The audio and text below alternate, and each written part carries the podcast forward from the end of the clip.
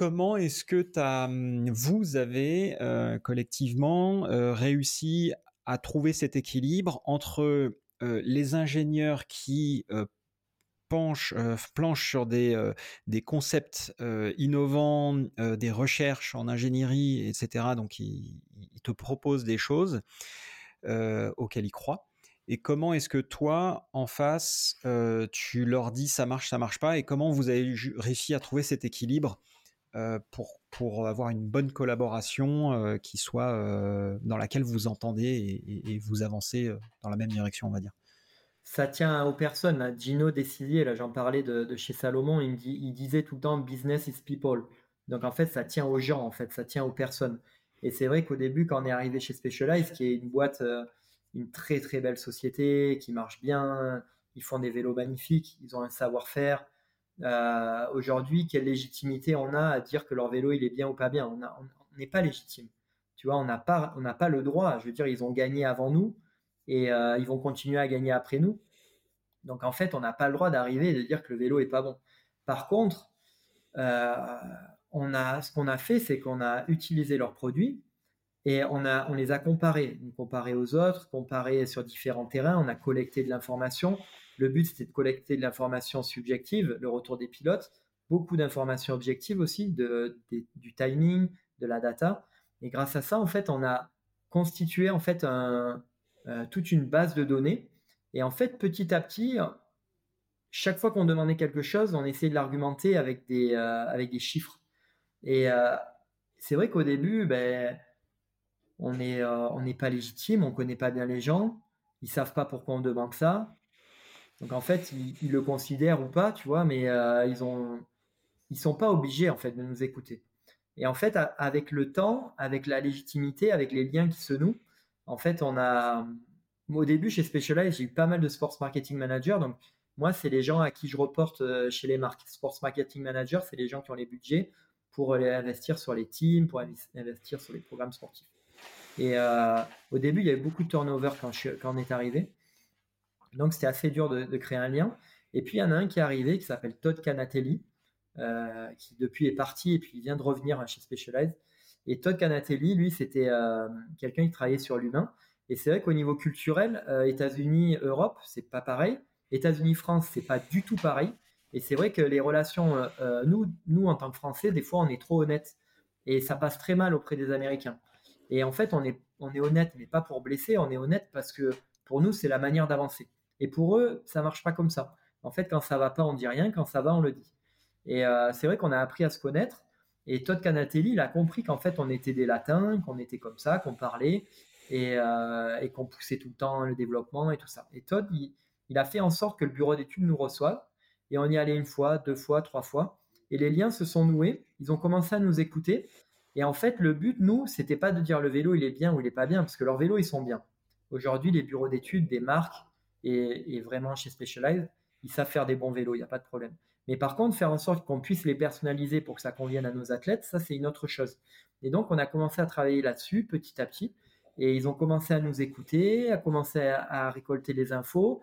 Et puis, euh, il y avait des choses où on disait, ouais, nous, attention, ça, on pense que c'est un peu faible et tout ça.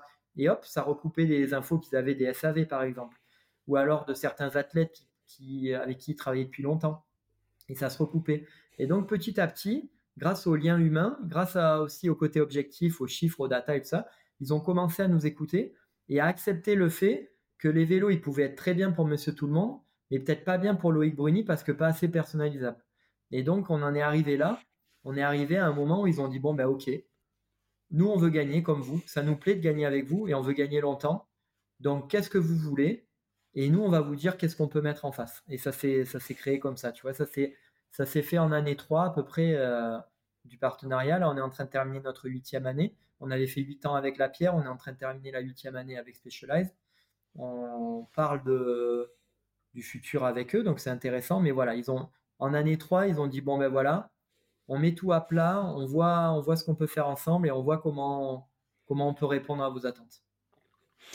Et alors c'est super intéressant, mais en même temps tu me parles pas de, euh, tu me parles de data, tu me parles de, de subjectivité et tout, mais à un moment, euh, quand est-ce que tu leur dis, si jamais tu le fais, euh, Non mais attendez les gars, enfin Loïc il est champion du monde quoi. Enfin, est-ce que est-ce que c'est une, une, évaluation, une métrique ou enfin est-ce que c'est une donnée que, que que les gens de chez Specialized considèrent de manière sérieuse en disant attends il est champion du monde quand même, on va peut-être l'écouter. Ou est-ce que tu dois te baser sur autre chose? Est-ce que ça suffit d'être champion du monde pour dire à Specialized bah fais-moi un vélo comme ça? Moi, je ne leur rappelle pas. En fait, ils sont grands et euh, le week-end, quand ils ne sont pas avec nous sur les courses, ils sont devant la télé ou devant l'ordinateur. Donc, euh, ils le voient très bien. Ils ont envie de briller. Je veux dire, s'ils investissent euh, des millions pour le développement, pour développer des produits, pour mettre des gens à disposition, des ingénieurs, faire des moules, faire des produits, c'est qu'ils ont envie de gagner. Donc, en fait, leur rappeler que, que nos athlètes ils sont au top niveau, ils le savent, ils le voient tous les week-ends. On en a tout le temps un sur le podium. Donc ça, il n'y a pas besoin d'en parler. Après, euh, les leviers, moi, ce que, ce que je veux, c'est qu'ils ont des connaissances que des fois, on n'a pas nous. Souvent, on n'a pas nous. Et en fait, il faut juste qu'ils acceptent de les partager parce que nous, on est prestataires. Ils ne sont pas obligés, en fait, de nous partager des données confidentielles. Ils ne sont pas obligés de nous partager leur stratégie de développement produit, euh, ce qu'il y a dans les tuyaux pour les 5, 8, 8 prochaines années, tout ça. Et donc ça, ça peut se faire qu'avec le temps.